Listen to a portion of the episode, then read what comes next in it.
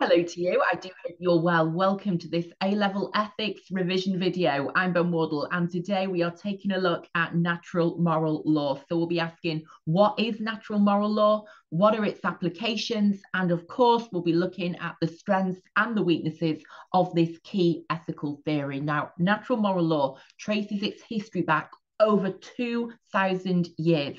And we'll be looking at its origins in the thinking of Aristotle, ancient Greek philosophy, Stoic philosophy, and then we'll be looking at how St. Thomas Aquinas developed this into a very Christian approach to ethics in the 13th century. And we'll be looking at how Aquinas's natural moral law continues to influence Catholic Church teaching to this very day. So we'll be looking, as I say, at over 2,000 years of human thinking. So there is lots to unpack, lots to consider. And I wanted to start today with these three key terms. And I think they really set the tone for the conversations we'll be having in this revision video. So the first one is telos, and that means purpose or end goal. And of course, this is a key concept from Aristotle's philosophy. And for humans, Aristotle believed that our telos, our purpose, is eudaimonia, to achieve a state of supreme happiness and flourishing. And we'll be looking at how Aquinas developed this into his own Christian idea of telos, that we have this purpose to fulfill in terms of our commitment to God, our relationship with God. We'll be looking at synderesis, which is innate knowledge of a basic moral principle. And for Aquinas, our synderesis is to do good and avoid evil. And it is on this foundation that he develops the primary precepts, which then inspire the secondary precepts. And so that leads me to our third key term, which is precepts. And very simply, a precept is a rule intended to regulate human behavior. And so, as I say, natural moral law is all about those five primary precepts that Aquinas develops. And he says we must always follow. And they then inspire the secondary precepts. And we'll be unpacking and exploring this key concept of having precepts later on in the video. So get excited for that. Prepare yourself. I wanted to start today with this quote that I absolutely love from the Roman philosopher Cicero. And I think it really sets the tone and it really gives us an insight into what natural law is all about. So let me read it to you. I absolutely love this. When I was studying the A level, I literally had this quote on my bedroom wall. That is how much I loved it. And that is how keen I was to use it in my essays on natural moral law. So Cicero said, There will not be one law at Rome, another at Athens, one now, another later, but one law, both everlasting and unchangeable, will encompass all nations and for all time. And I think this is really powerful because it really encapsulates what natural moral law is all about. It's about saying that there is one universal, absolute, timeless, eternal law that all people should follow. And so ethics is not subjective. It's not about, well, you know, in Rome they do this, in Athens they do this. It's about the idea that there is this eternal, discoverable law that all human beings should follow. It is universal, it is eternal, and it is binding upon all people in all places at all times. And so I think this really helps us to start thinking about what natural law is about and what it's trying to achieve. It's about saying, that there is one universal law that is discoverable through human reason that we should all try to follow in all of the things that we do. So, yeah, I think that really sets the tone for us. Another quote that gives us a bit of an insight into natural moral law is from Aquinas' Summa Theologica, his key piece of writing. And he said, To the natural law belongs everything to which a man is inclined according to his nature. So, this idea that we have this nature, this impulse to do good and avoid evil, and that we need to act in accordance with that, that we have this natural law that needs to be discovered, that needs to be known by people, and it needs to be followed by people. And then a final quote to start us off from HLA Hart. And he said this There are certain principles of human conduct awaiting discovery by human reason, with which human law must conform if it is to be valid. Now, this will make sense later on when I talk about the tiers of law. But for now, I want you to focus on that line awaiting discovery by human reason. It is the idea that we are not supposed to invent our own rules because they suit us or because we think they are going to be practical and helpful we are discovering a universal, eternal law that is binding upon all people at all times. So it's not a case of inventing your own morality. You know, if we think about um, a link to um, religious language and metaethics, for example, morality is not a matter of personal opinion or preference. There are these eternal laws that must be discovered by us using reason and then followed. And so it really gives us this objective, absolute approach to morality and to ethics. So let's take a look at where we're going in today's revision session, shall we? We're going to start by looking at the ancient philosophical influences on Aquinas. Remember, natural moral law does not begin with Aquinas. He makes it a distinctly Christian approach to ethics, and he then inspires the Catholic Church to this very day. But, uh, you know, natural moral law, it predates him. We can trace it all the way back to ancient Greek philosophy, to Aristotle, and also the work of the Stoics and other key thinkers, as I say, who were thinking many, many years before Aquinas. We then will be looking at Aquinas. We will be zooming in on his very Christian natural moral law, and we'll be looking at the four tiers of law. We'll then be looking at synderesis, the primary precepts, and then secondary precepts. We'll then take a moment to evaluate this theory, so to be looking at our strengths and our weaknesses. And then I want to take a look today at the doctrine of double effect, including applications and at proportionalism as well, because they are two key developments on natural moral law, which are fantastic to refer to in an essay. And indeed, the examiner will be expecting you to be aware of when you are discussing natural moral law. So plenty on the way. Make sure you've got the snacks ready. I've got a green tea. I've had to put some sugar in here. Please don't judge. It's got to be done. So let's get started, shall we? Here are some of the key thinkers that we'll be meeting today. And, you know, I just want to take a moment to say when we're studying for A levels, we need to be rooted in our scholars. We need to be name dropping where we can the key thinkers. So make sure you're referring to scholars. Make sure you're referring to their writing and to the text that they have written, because it really shows the examiner you have got excellent knowledge of the subject you're discussing in your essay. So let's start, shall we, with those ancient philosophical influences. How was Aquinas inspired by earlier philosophers and thinkers? And we know that um, Aquinas was very much inspired by Aristotle on a number of things. For example, you know, his first cause argument. He is very interested in the work of Aristotle and he is very keen to incorporate it into Christianity. So, how was he inspired by Aristotle on the issue of natural moral law? Well, as I say, he develops a number of his ideas from his reading of Aristotle. Aristotle, an ancient Greek philosopher, believed that the universe and everything within it has a telos. He has that idea of the four causes, and everything has that final cause, its purpose, its telos, the thing that it's trying to fulfill.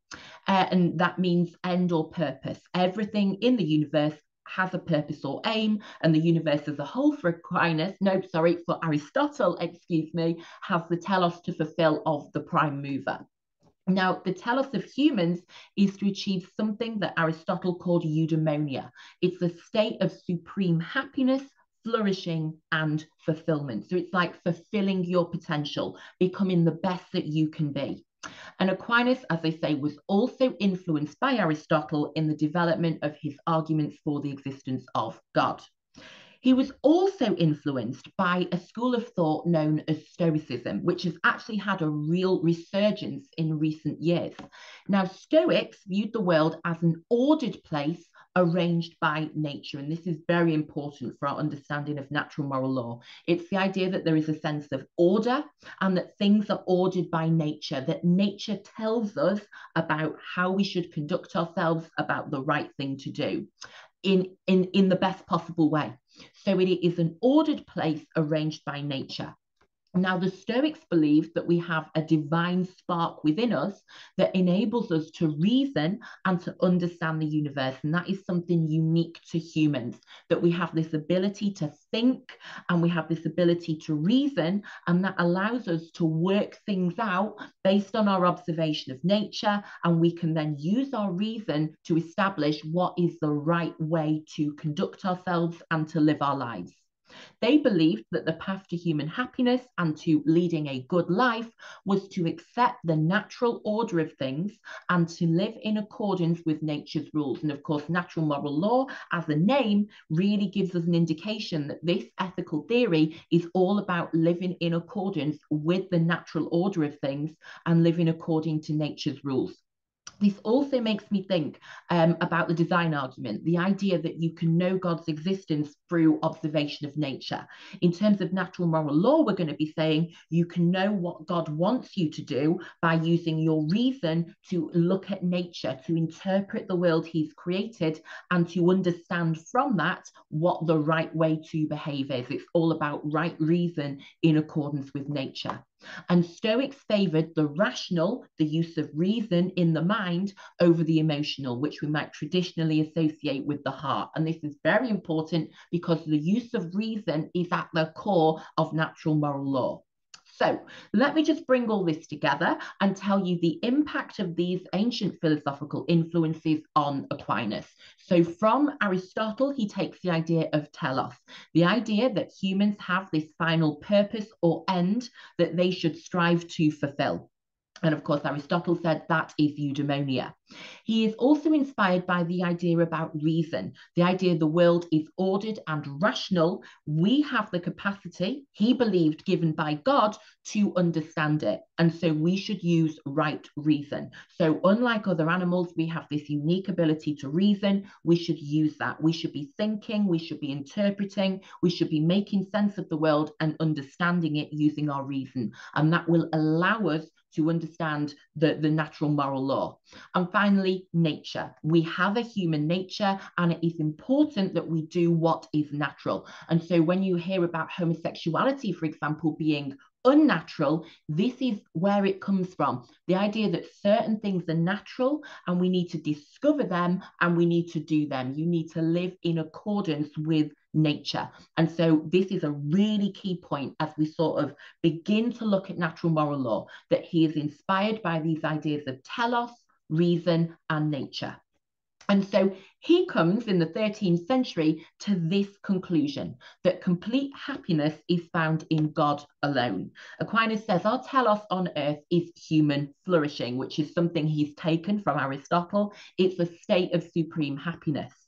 He believed that following the five primary precepts that we'll talk about in a moment helps to do this. So he believes that by following the five primary precepts, you will be able to flourish because of what they command you to do, because of what they lead you to doing, that ultimately leads to your flourishing. However, he believes that complete happiness is not found just in this lifetime, it's actually found in God.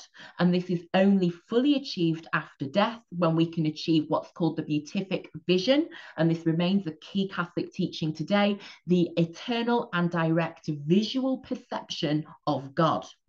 And so I think this is a great quote from a Catholic moral theologian. He said, Full happiness does not reside in wealth or glory or honors or even in knowledge of virtue or in any created reality, but in the loving vision of God. So, really important to note that Arist- oh, I keep saying the wrong philosopher, do excuse me, just keeping you on your toes that Aquinas has been inspired by Aristotle, he's been inspired by uh, the Stoics, but now he has incorporated their thinking, he has incorporated these ideas about a natural moral law into his own Christian theology, into his own Christian beliefs. And so natural moral law now becomes focused on God. And that is really important because then from the 13th century onwards, he incorporates his um, ideas that he's taken from these philosophers, from these ancient philosophical influences. No Charlie D'Amelio here. Um, he has taken those ideas and then he incorporates them into a very religious philosophy. Oh, and just one more point natural moral law is centered around the fulfillment of this apparent telos. So it's all about guiding you to God, to fulfilling God's wishes, God's plan, if you like, for the universe and for your life. He therefore has, this is where it gets exciting. We've got a little diagram for you now. No expense spared, as you can see. So he has these four tiers of law. Okay.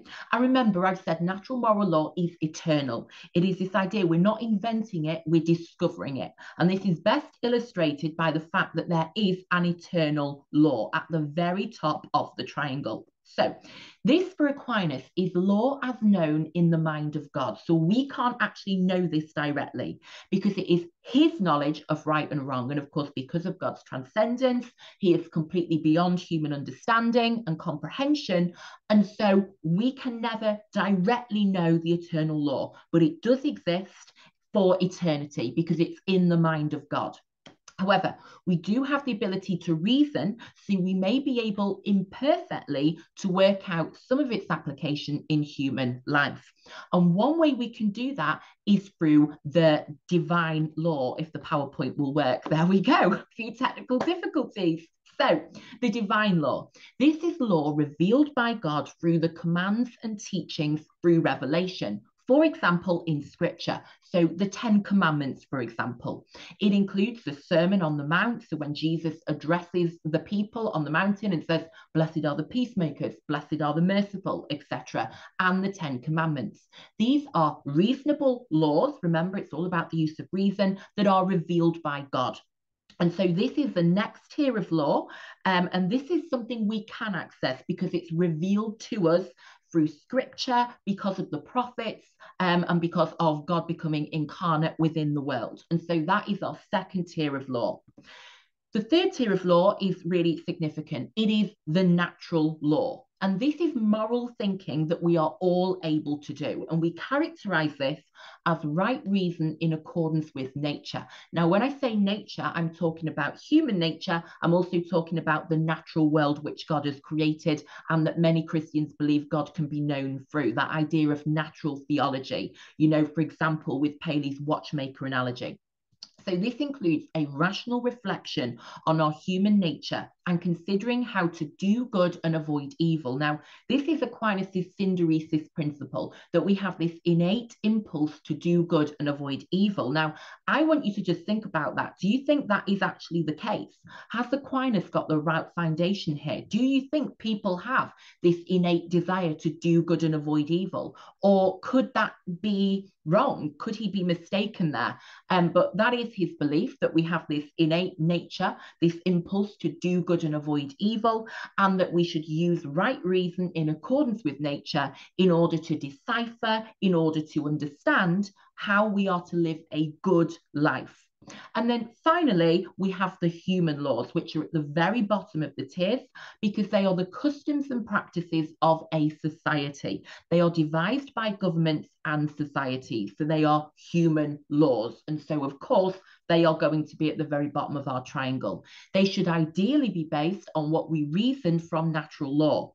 Now, they are only seen as just if based on the divine and natural law. And of course, based on the eternal law, but because we can't know that for certain, we have to base our human laws on what we can know for certain, which is the divine law and the natural law. But ultimately, you can see from this hierarchy that in order for a human law to be legitimate, to be something that you follow, it must be derived ultimately from the eternal law because you are not meant to be creating laws that suit you. You're meant to be discovering what God wants you to do. And that is all about using right reason in accordance with nature. That is all about turning to divine law, reading scripture, looking at the commandments, looking at the teachings of Jesus, because it is through natural law and divine law that the eternal law is revealed and it becomes accessible to us. In the same way that, you know, through the incarnation, Jesus became man so that people could understand God and what he wanted for the world it is through the divine and natural laws that we can understand the eternal law. But the eternal law is unchanging, it's in the mind of God, and it is the ultimate law, binding upon all people at all times in all places. And then those tiers below, the divine law and natural law, are where it's revealed or we use reason to work it out. It is then the human laws that should be created in accordance with the natural law and indeed the divine law, so that ultimately the laws our societies create should be in accordance with the eternal law. And this is really significant because Aquinas writes this in Summa Theologica. He says, man is bound to secular, sorry, to obey secular rules to the extent that the order of justice requires. He says, if they command unjust things, their subjects are not obliged to obey them. So if I just go back to the four tiers of law, what he's saying is you only have to follow what your government is saying or what society is saying if what they're saying is just. And the way we know that it's just is if it's in accordance with the natural law, with the divine law. So, for example, um, homosexuality, um, Aquinas would say, well, the human laws that have legalized homosexuality, that have legalized same sex marriage, are wrong because he says they are not in accordance with the natural law and the divine law.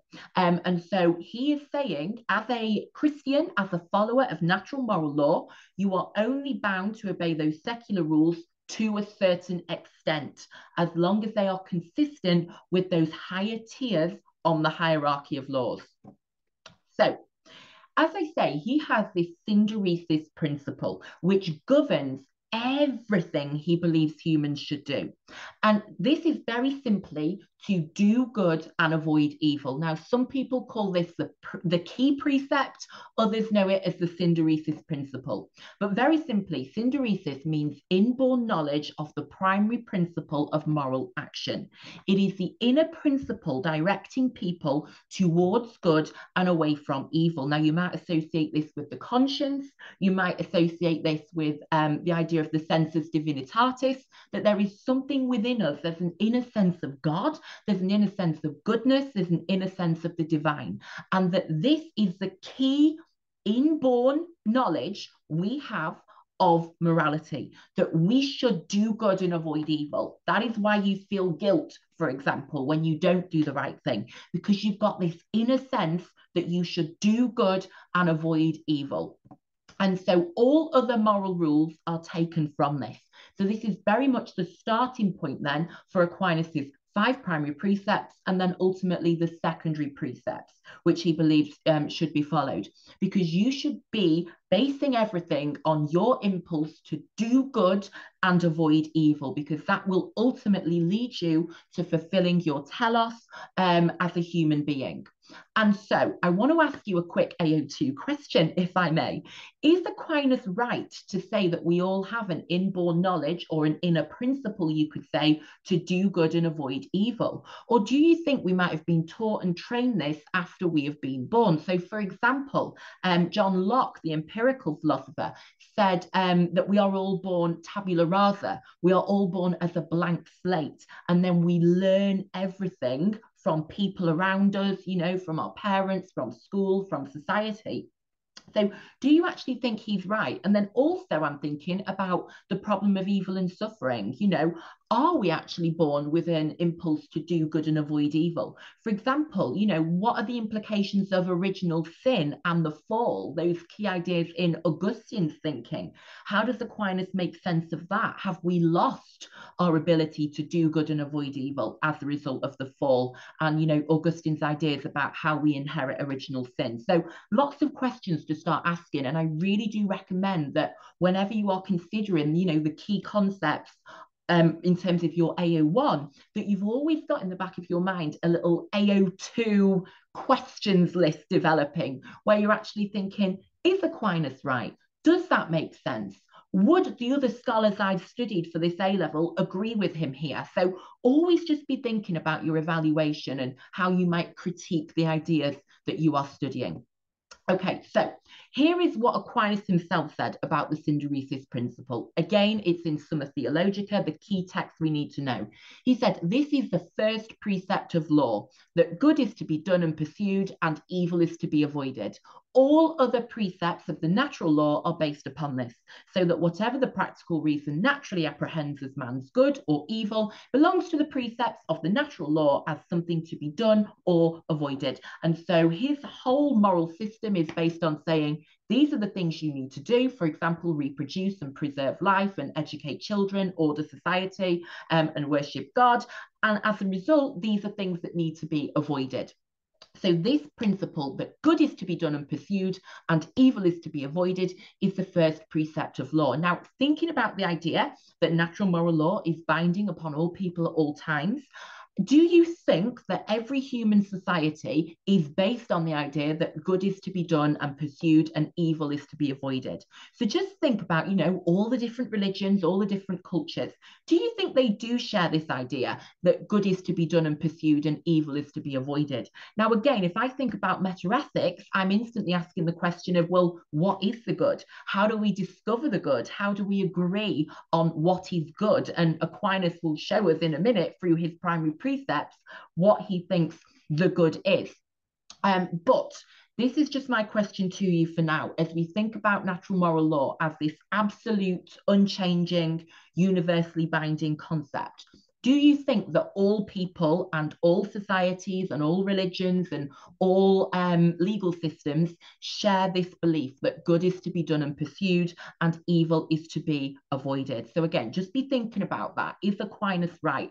I think he is. You know, I, I think we see it in every culture. It's expressed in different ways. As I say, people have different understandings of what the good might be, but I think we see this universally. Um, and so I think Aquinas could be right here. He have identified something that is universal, that does seem eternal, that we have this desire to do good. But then, of course, I could also think, but what about all the very selfish people? You know, what, what about all those who cause harm and they cause harm and take pleasure from doing so. Um, so yeah, obviously with ethics, there are so many questions to ask, but just again, something else to start thinking about.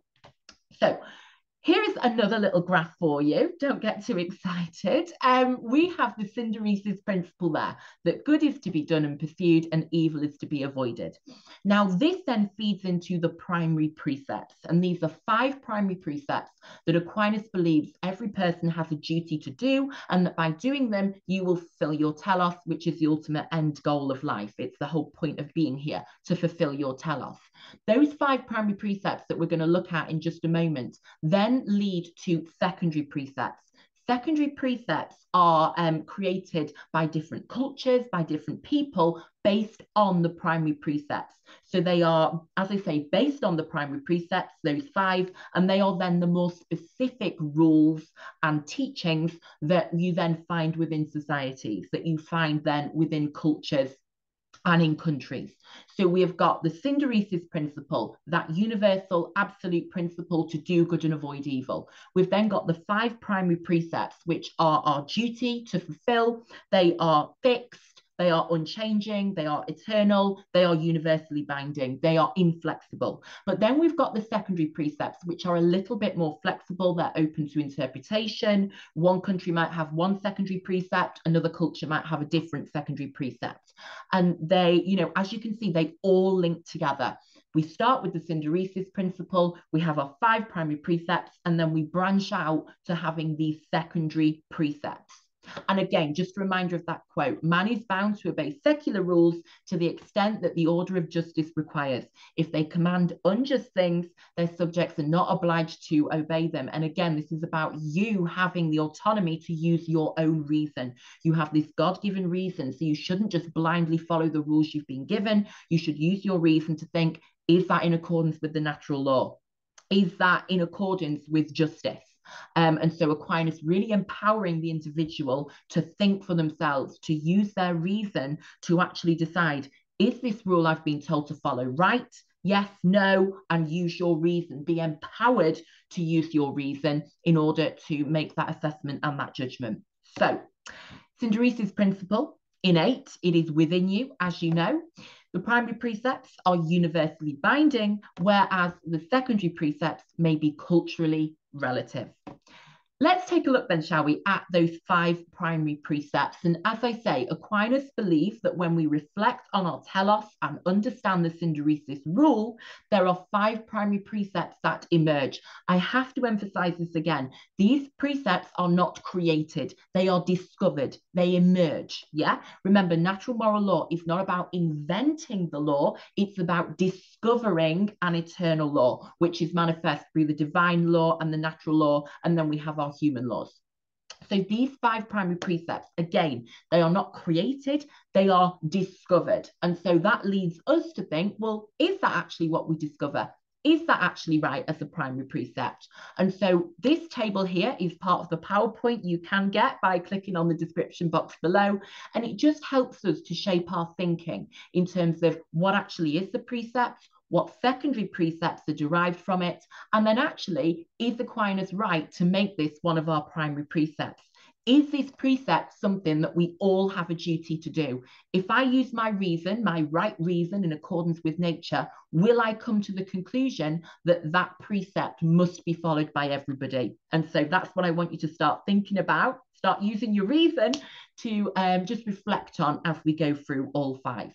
So Shall we get started? Number one is the preservation of life. And Aquinas argued that uh, we are to preserve life. It is evident that life is important, both our own and that of others.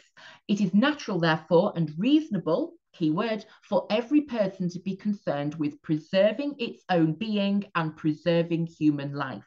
This is, of course, expressed in the divine law, in the Ten Commandments, do not kill, and then in human laws against taking life. I think in every single country, under every single legal system, there are rules, aren't there, against killing people. Um, and this, of course, influences Catholic teaching on abortion, euthanasia, capital punishment, and suicide. So, preservation of life, this applies to human life because um, human life has um, is the sanctity of life, it is sacred, and it is the number one primary precept that we are to preserve life. So, again, these are the key things that Aquinas believes humans are made for. By fulfilling these precepts, he says we are fulfilling our telos. And I want you to think do you agree with this? If you don't agree with this, I would be a bit worried, to be honest.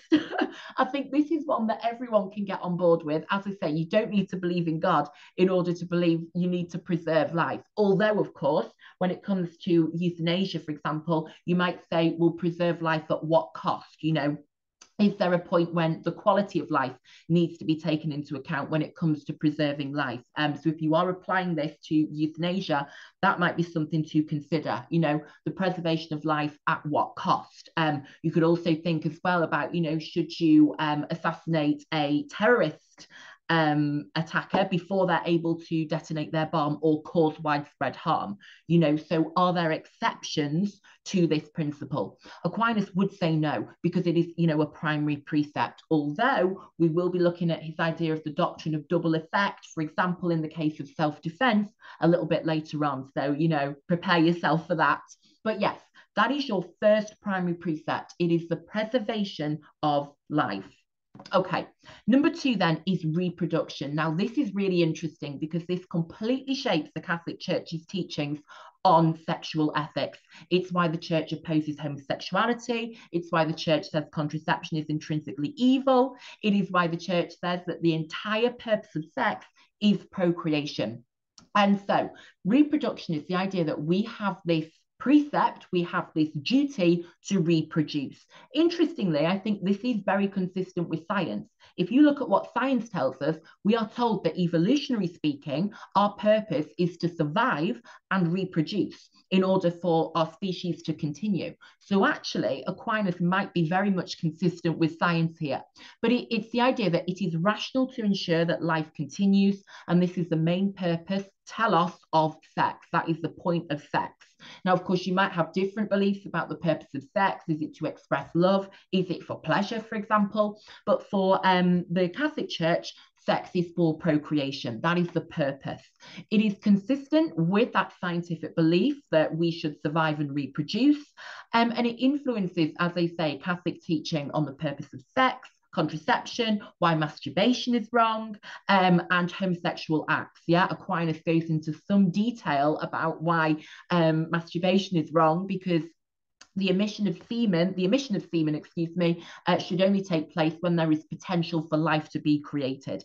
That is how important reproduction is and how closely it is linked to sex acts in Catholic moral thinking.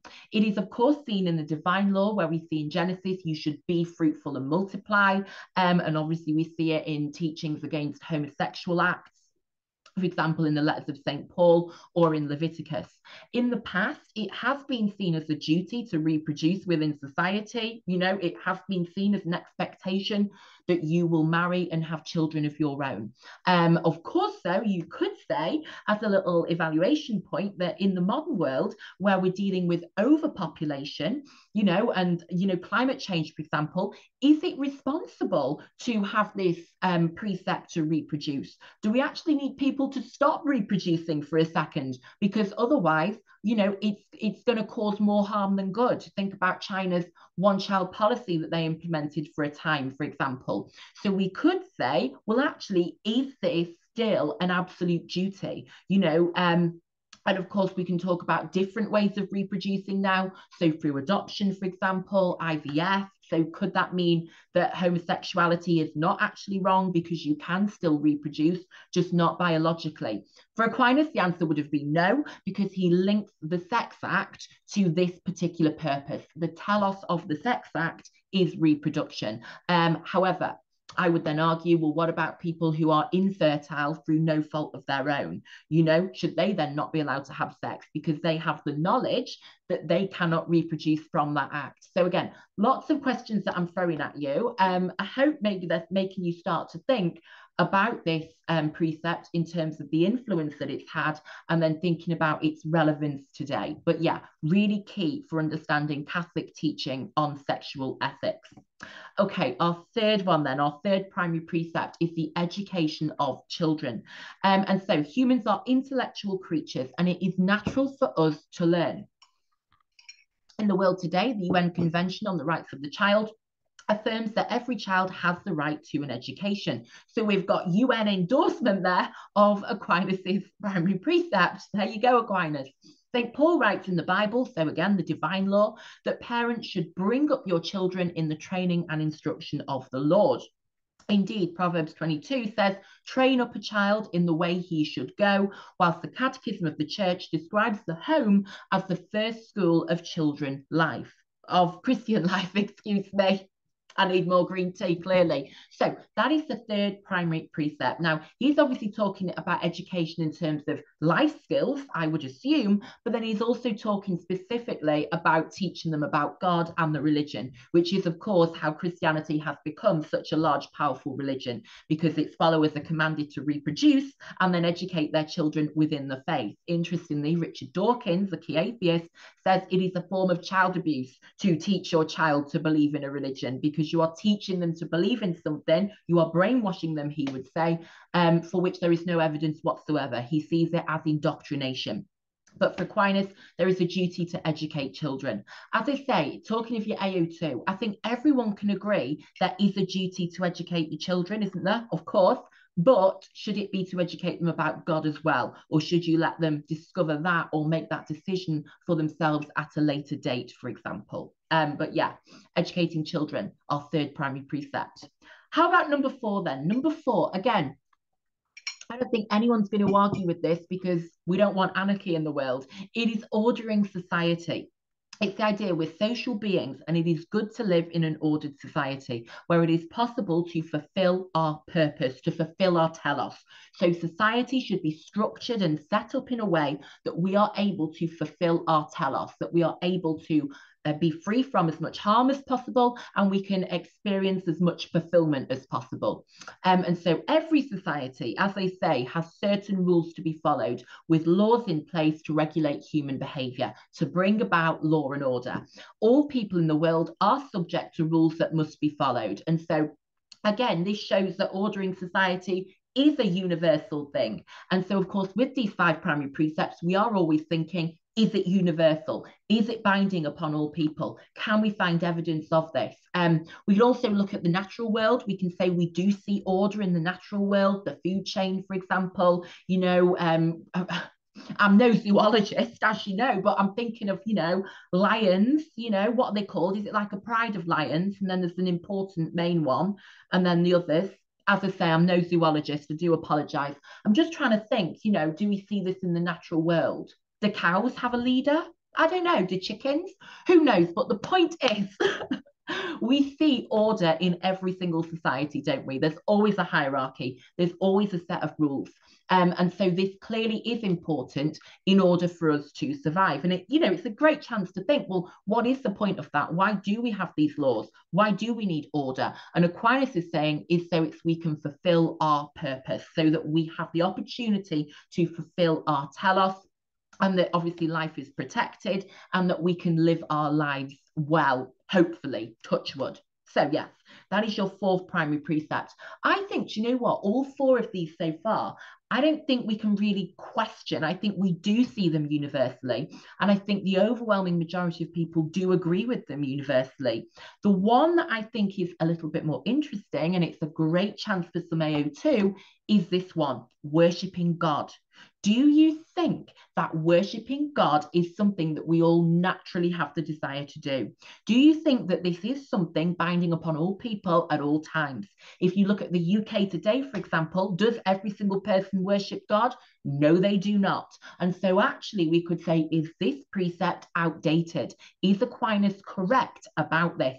Do we see animals doing this, for example? So lots, you know, lots of AO2 opportunities when it comes to this precept, worshipping God. So the idea of this one is that we should recognize God as the source of life and live in a way that pleases Him. The idea that, you know, God is your ultimate destination, achieving the beatific vision. You've been created by God for a purpose, and that, you know, that you should put God and Jesus at the center of your life as a Christian. Christians therefore pray, read scripture, attend church, and try to put into practice the teachings given by Jesus Christ, who they understand to be the incarnation of God. Globally, we can say billions of people do worship God every single day. We can also say previous societies have worshipped gods, you know.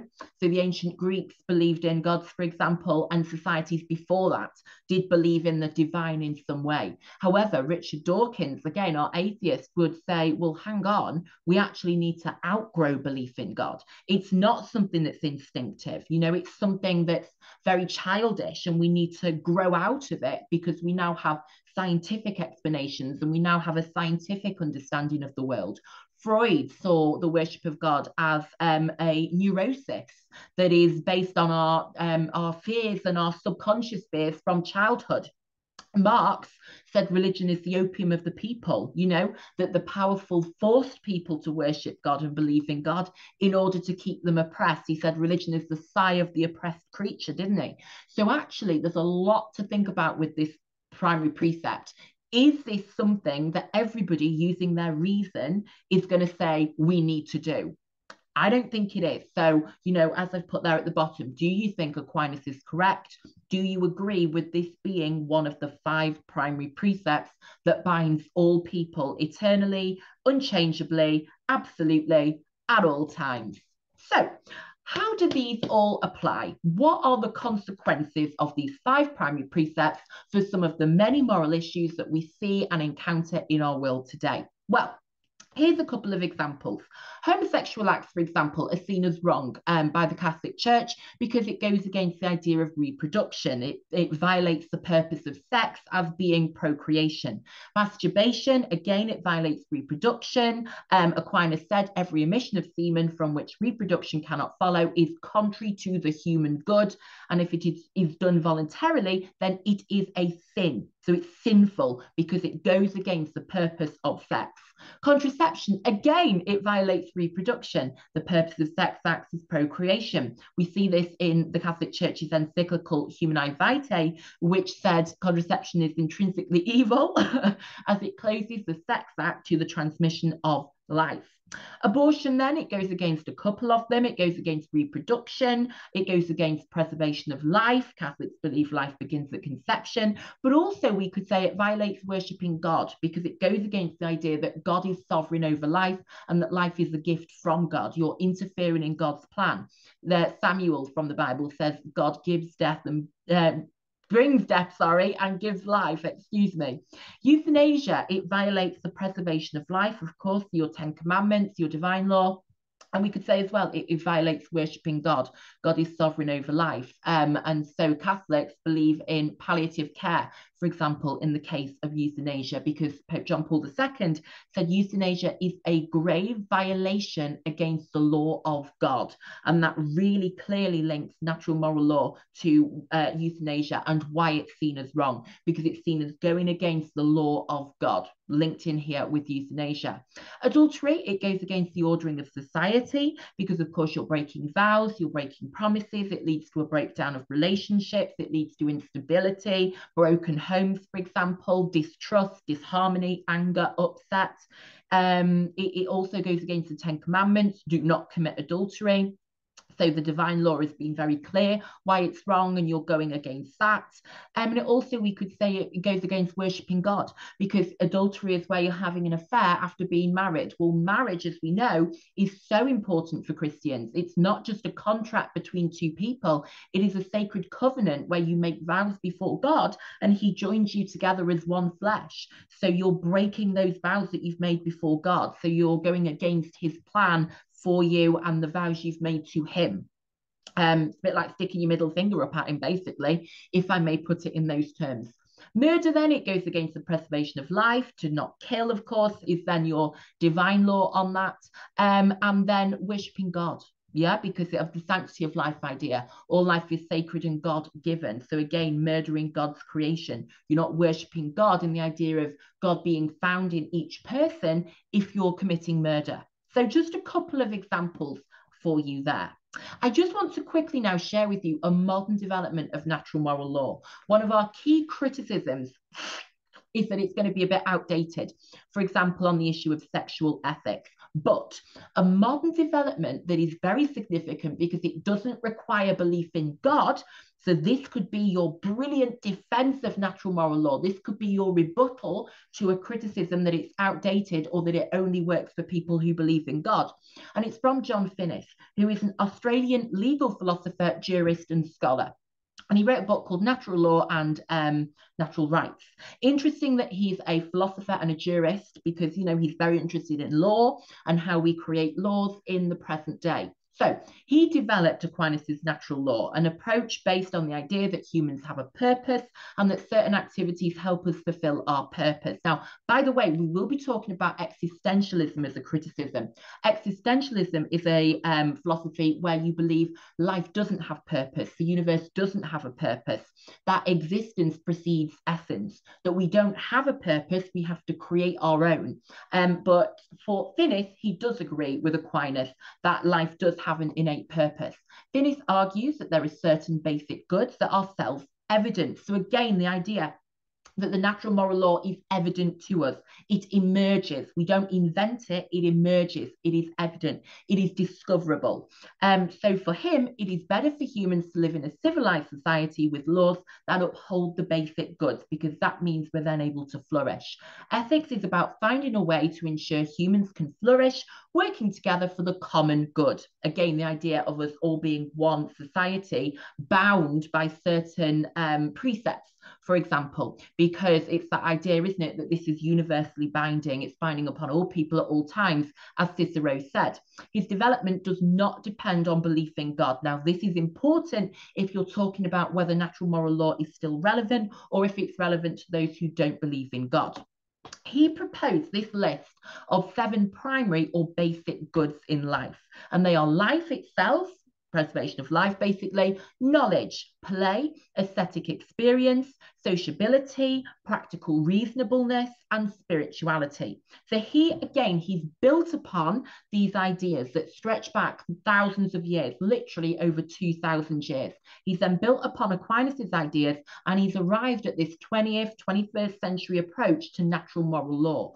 So it's still based on this idea that we have a purpose and that there are certain basic goods that are self-evident, but as you will notice, it doesn't necessarily depend on belief in God.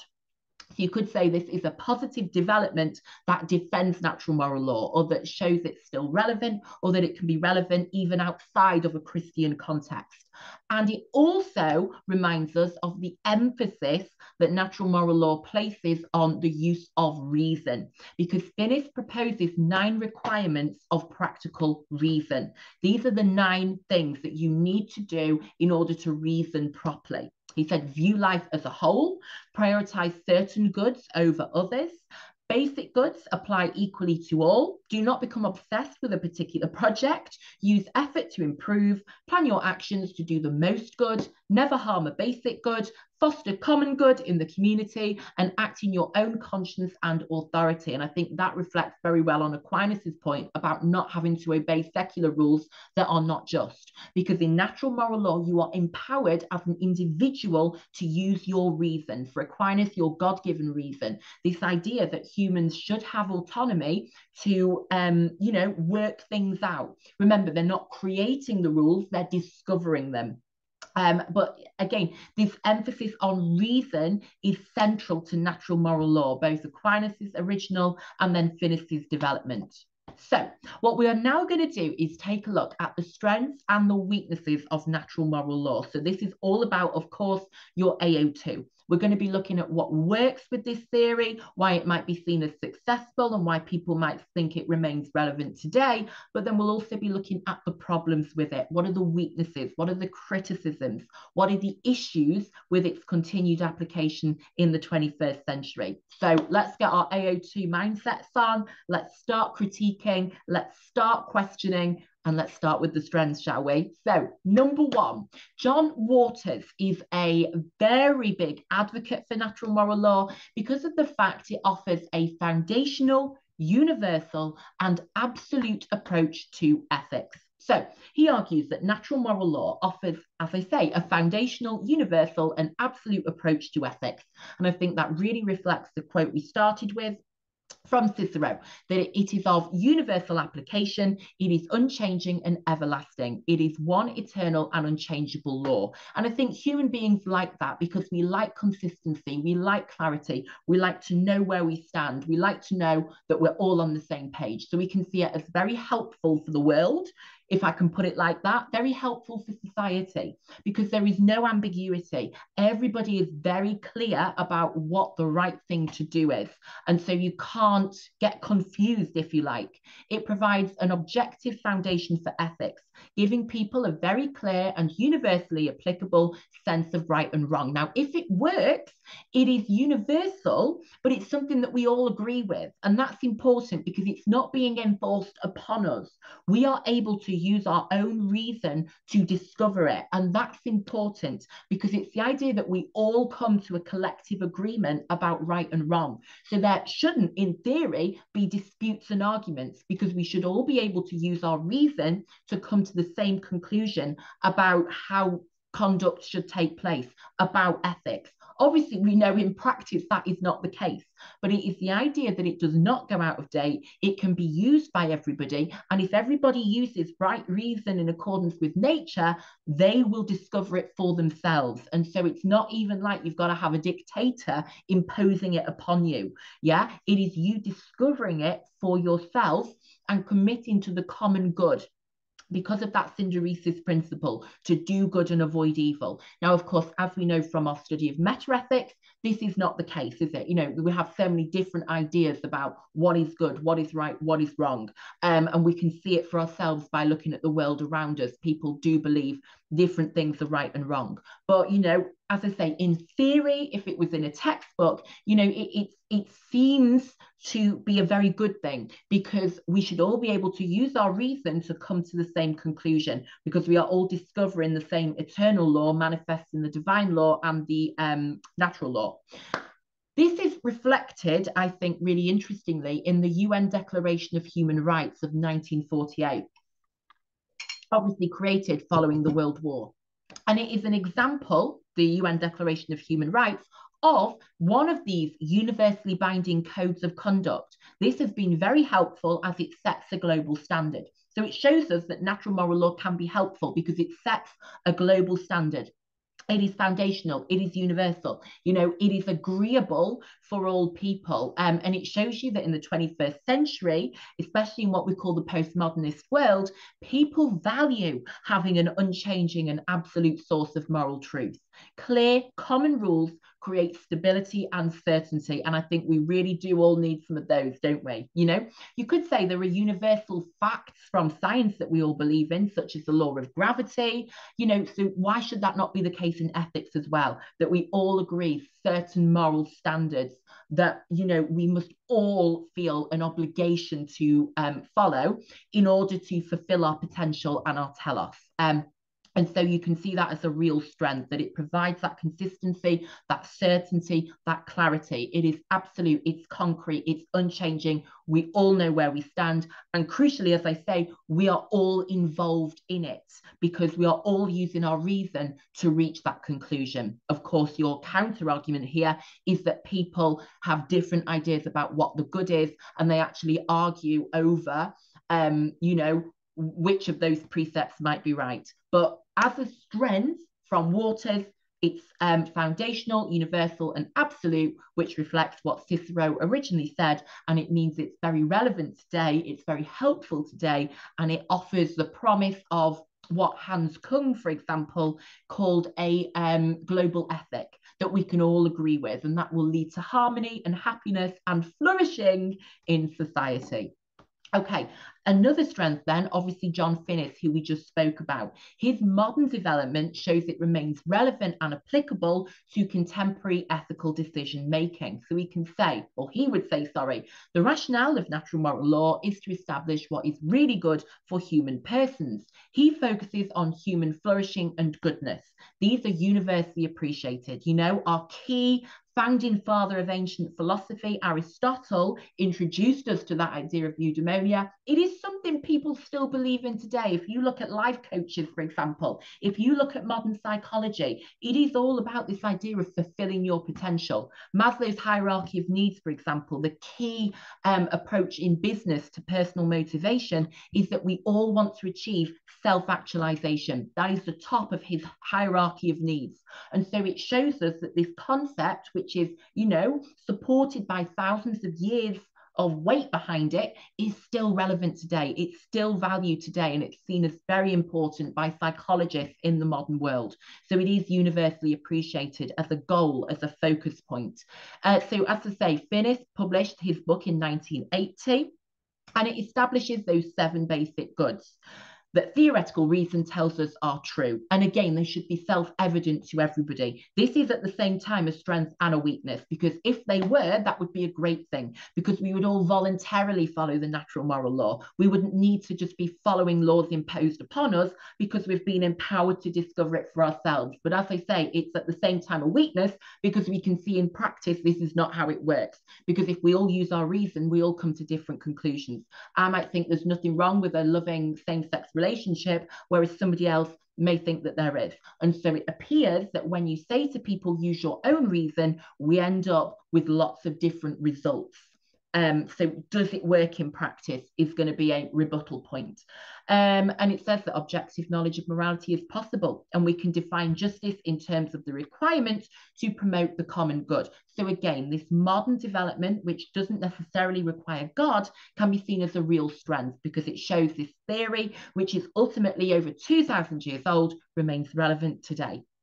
And then another really, really strong strength is that it lays the foundation for human rights. Now, while some contemporary thinkers such as Jeremy Bentham, although he's not that contemporary, is he? Bless him. Um, you know, the father of utilitarian thinking, he said that human rights are nonsense on stilts. Um, I would say that in the modern world, people value human rights. You know, it's seen as very important that everybody has certain basic rights. Um, natural moral law asserts that human beings have universal rights, values, and indeed responsibilities. Um, these rights, values, and responsibilities are not to be created but discovered. Again, this is such an important point with natural moral law. If you take nothing else away from this video, please may it be this. Natural moral law is not about inventing universal laws, it is about discovering an eternal law. It is about a discovery, it is about an emergence rather than an invention. And a lot of the things we see in the modern world are about inventing things, creating a purpose, creating rules, you know, etc., etc.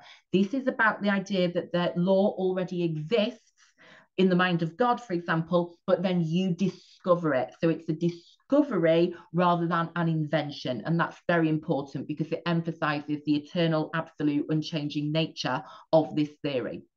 Um, it therefore, I love this word, transcends, so it goes above politics, governments, and societies. And so everybody's bound by it because everyone is under it. You never get somebody who can rip it up and say, I'm more important than that, or I don't like that anymore. I don't have to follow that it's binding upon everybody because it transcends everybody and everything, because it is eternal, it's in the mind of God rather than being invented by men and women.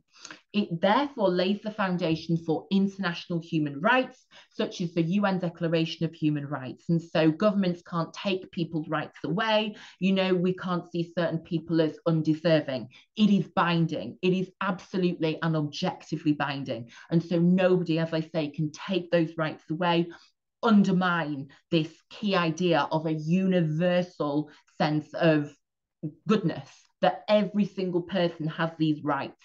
Um, corrupt dictators, there's my example, cannot erode them. And remember, Aquinas says to only follow a law if it is consistent with natural moral law. So, although St. Paul said in the Bible, submit to the governing authorities, this again emphasizes the autonomy of you as an individual to use your reason now, Aquinas, again, seems to be assuming we'll all use our reason to reach the same conclusion.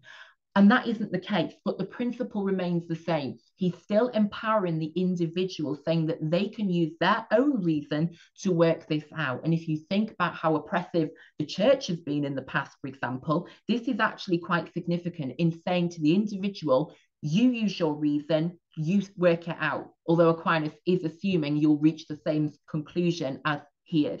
Um, but yeah, it lays the foundation for human rights, undoubtedly seen as a good thing in the world today, where we do recognize the worth and value of all human lives. However, we do need to know a few weaknesses. So, one of the best ones, I think, is that it assumes the universe has a purpose. Remember, we started today, it feels like 10 hours ago. we started today by talking about Aristotle um, and his idea of telos and how that influenced Aquinas. So natural moral law is based on the idea of telos, isn't it? The idea the universe has a purpose. And Aquinas then took Aristotle's work and said that purpose is God given. However, existentialist philosophers such as Jean-Paul Sartre, love saying his name, makes me think of GCSE French all over again, argue that existence precedes essence. Love that quote. Really easy to remember, really great to drop in your exam. All that it means, very, very simply, guys, is that you exist before you have purpose. Existence precedes essence. So the world, your life has no purpose. You have to create a purpose for yourself. You have to invent a reason. You have to find something to do. You have to find a cause. You have to find a job. You have to find a hobby, for example. It's not to be discovered, as natural moral law says, it is to be invented by you. Um, and so, again, linking this into our meta ethics, always making those synoptic links, there is no objective morality. Uh, so, in ethics, emotivism is the view that moral statements are expressions of emotion. Um, slash human, I've written there. I don't know why I've written that. oh dear. Um, morality is subjective to the individual's perspective, excuse me, and preferences. So you could say natural moral law is flawed because it depends on belief that there is a purpose behind existence. This is not shared by all people, for example, existentialist philosophers. So we aren't discovering a law, we're inventing it. Yeah, there is no telos to fulfill. We have to create our own. So, you know, the existentialists throw in a little bit of a spanner in the works there. Another one, really important one, is that it depends on belief in God. You know, Aquinas' theory is built upon the foundation of theism. It assumes the existence of God. The idea there is an eternal law that exists in the mind of God depends on the fact that there is a God in the first place. If there is no God whose mind this law doesn't exist in, then what what what are the implications for the other tiers? First of all, the divine law is out the window because you don't need scripture because you don't believe in God. But then you've also then got your natural law and your human laws. So if that eternal law is taken away, then all of those strengths we spoke about in terms of it being absolute, universal, and unchanging are undermined. Another problem is that worship of God is one of the five primary precepts. And we could say, but actually, that is not something that all people do. That is not something that emerges when you use your reason that you need to do. If you've not been brought up in a religious country, for example, or culture, are you going to suddenly come to the conclusion, I need to start worshipping God? Is the worship of God something that we're taught to do? by you know the school we've been sent to by our parents you know by the church we've attended etc and so many people in the modern world no longer believe in the existence of god therefore they would not agree that the worship of god is a primary precept atheists and this is interesting, would argue that the use of reason actually leads you to question belief in God. Yeah, the idea, the age of enlightenment, for example, um, when Kant said, you know, you should have the courage to use your own understanding. That actually, when you say to people, use your own mind, think about it for yourself, they go, there's no God. Karl Marx again, religion is the sigh of the oppressed creature. It is the opium of the people. You know, when you empower people to use their own reasoning, do they not actually come to the conclusion God doesn't exist? So that's a really interesting point to make. Um, but just to bring it back to the key criticism we're making here, it depends on belief in God. In order for it to be binding upon you, um, it, it, it's got to depend on belief in God. That is underpinning this. That is the foundation for this. Remember that eternal law associated with God. Sorry, guys, just having a quick back massage now. Just going to have to reposition the cushions. I'll be lying down in a minute. Um, so the fact that many people don't worship God and actually think that you can prove God doesn't exist um, means natural law is not binding upon all people at all times. I'm also thinking of John Stuart Mill, who said that nature kills. That actually, when you look at nature, you don't see what you need to do, you see what you don't want to do, because nature is actually very cruel. That nature commits all the crimes for which men would be executed. And so morality is actually a revolution against nature rather than, you know, we should want to live in accordance with nature. If you look at the natural world, it's very cruel. You know, we've all seen the David Attenborough documentaries. Do you know what I mean? We're all still in therapy after seeing the poor innocent animals being ravaged by the tigers. So, so do you know what I mean? So actually, if you don't believe in God, and many people don't, is natural moral law going to be for you? This is the key question we've got to ask. Another one, another really good point is that it's too rigid and impractical. So obviously Cicero said there will be one law, eternal, binding upon all people at all times. Now, when he said that, he was living in a very different world, in a very different context to the world in which we live today, wasn't he? And so, could we actually think that the rules he followed would still be relevant today? You know, their beliefs about the world were completely different to ours today. They had a completely different understanding. They didn't know, for example, you know, what the sun was, they didn't know what the moon was. No one had been up there in a spaceship. And so, in today's world, are those rules that were followed 2000 years ago still relevant? Now, you can absolutely say yes but what I want you to do here is to think actually, could this be outdated? And we'll pick up on this in a second when we talk about sex ethics in particular. But just for now, I want you to think does there actually need to be one law? Or actually, should law be a little bit more subjective? because we could say modern life is complex. You know, there is not necessarily one size fits all when it comes to moral decision making. If you think about the rapid changes of the past 100 years in particular, in terms of women's rights, same sex marriage, um, technology, you know, the, the big changes that have happened. Is it too rigid? Is it now out of date? We could say the primary precepts they're out of date. They're too fixed. Um, we still want to do good but we might think of goodness in a different way today because we live in a different context in a different place.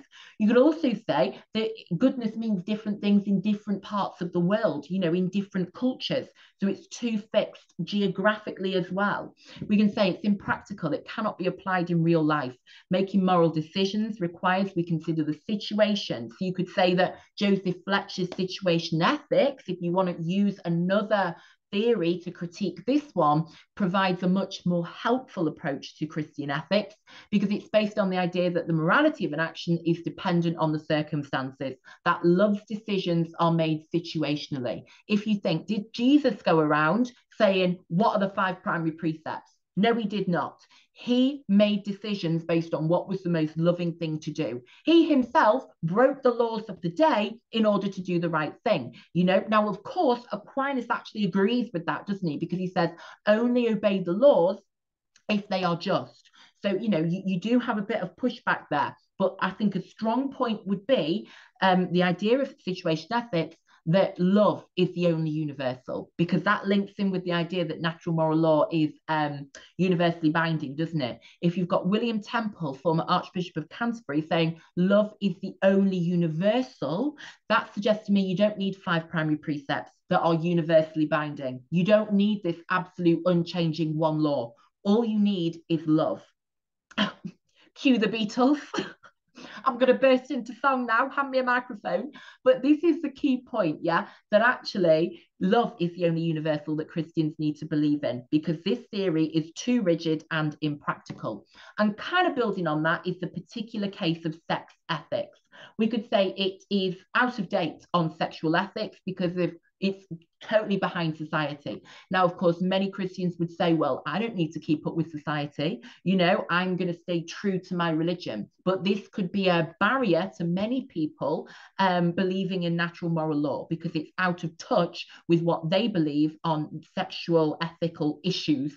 So we could say, or we may say, it promotes a rigid traditional understanding of sexuality that is simply not supported by modern science, modern thinking.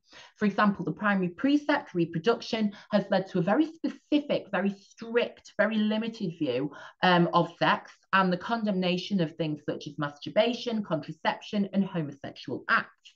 Most Western um, people today, modern Western society, does not see these things as necessarily harmful in themselves. Yeah, although the Catholic Church does maintain its opposition.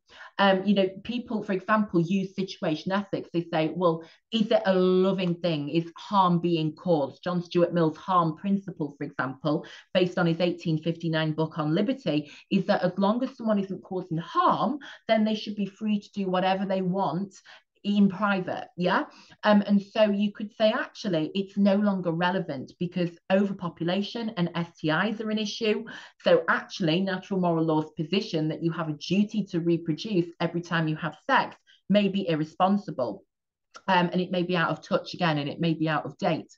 The Church of England supports the use of artificial contraception and says um, in the Lambeth Conference that provided it is used in light of Christian principles, it is okay. So essentially, provided that it's in a loving marriage, in a one flesh monogamous marriage, contraception is not problematic. You know, why on earth should a married couple have to keep reproducing? Do you want them to have a thousand kids, Aquinas?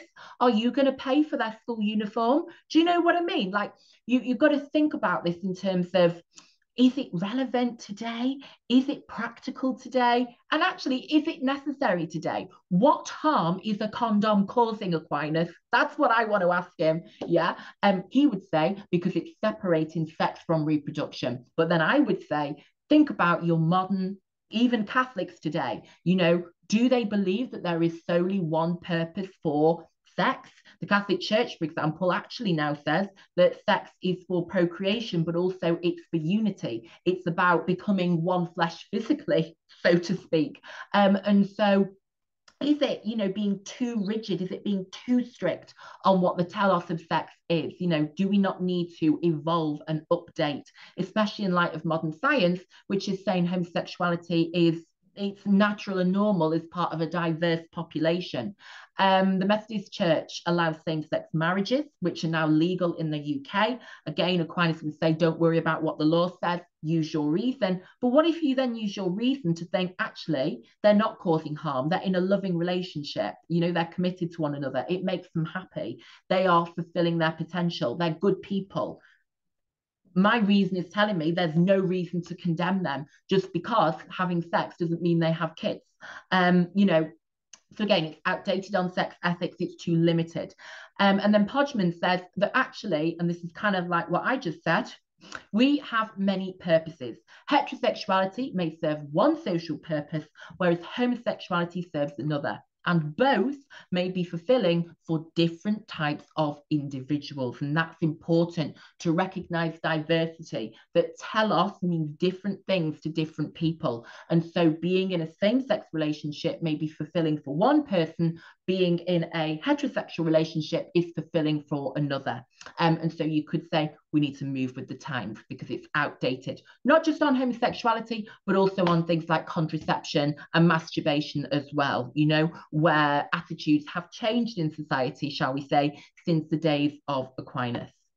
Okay, one final weakness for you. This is a little bit of a higher level one. It's something you'll probably have spoken about um, with meta ethics, I want to say, and it is the naturalistic fallacy. It's the idea that something being natural doesn't necessarily mean that it's good. This is significant because natural moral law is, of course, all about doing good and avoiding evil. Now, the naturalistic fallacy is from a man called G.E. Moore. And a fallacy is a flaw in an argument. The fallacy of composition, for example, criticizes the cosmological argument, saying what is true of the part is not necessarily true of the whole. Now, the naturalistic fallacy is the mistake of assuming that just because something is natural, whatever that word means, it must therefore be good. Okay, so just because something comes naturally, that doesn't necessarily mean that it is good or the right thing to do. John Stuart Mill, for example, based on his observation of nature, so literally what is natural in the natural world, was that nature is very cruel, that nature kills. He said all the crimes for which men are hanged are nature's everyday performances. Um, so something being natural doesn't necessarily make it moral because if humans were doing the things that we see in nature, we see animals do in nature, we would prosecute them. We would lock them up. We might even sentence them to death. And so clearly our legal system um, is very different in terms of what it sees as good to what happens in nature on a daily basis. Um, and of course, if you think about your states of nature argument, some philosophers argue that the human state of nature is actually to be selfish and cruel, and so that we actually have to discipline ourselves. Kant said, for example, man must, I can't speak, excuse me, man must be disciplined, for by nature he is raw and wild. Yeah. So he was saying that actually we have to discipline ourselves because if we just did what is natural, we would be raw and wild. Um, and, you know, he he really believed in that. And he then lived his life very strictly. You know he, he stuck to a schedule where he got up at the same time every day. He ate he went for a walk. Everything was done by the clock. Um, indeed the people where he lived saw him as more reliable than the clock because of how rigid his routine was because he believed you've got to discipline yourself because actually what comes naturally to you is not what is good for you. And that links doesn't it to the naturalistic fallacy that something being natural doesn't necessarily mean it is good. And I think that's a nice thing to sort of leave us on today, actually, as something to think about um, before we all go and have a lie down. Now, before I do leave you in peace, I hope that video has been helpful for you. I do need to mention for you that the two other sections, so uh, Doctrine of Double Effect and Proportionalism, are also on this playlist. So do make sure you watch those videos as well. So you've got a complete understanding of this topic. Um, and you can then get the full PowerPoint covering absolutely everything through the link in the description box below. So yeah, do head over there, have a look at those videos, have a look at the PowerPoint as well. Um, if you've got anything to add, any thoughts of your own, any feedback, any um, other critical comments about the different philosophers, you know, you want to give your evaluation, give us your conclusion, please let me know down in the comments. But yes, thank you so much for watching. It's a pleasure to have your company. And yeah, very good luck with all your studies. I do hope everything's going well for you. Take care, have a good day, and I'll see you very soon. Bye bye.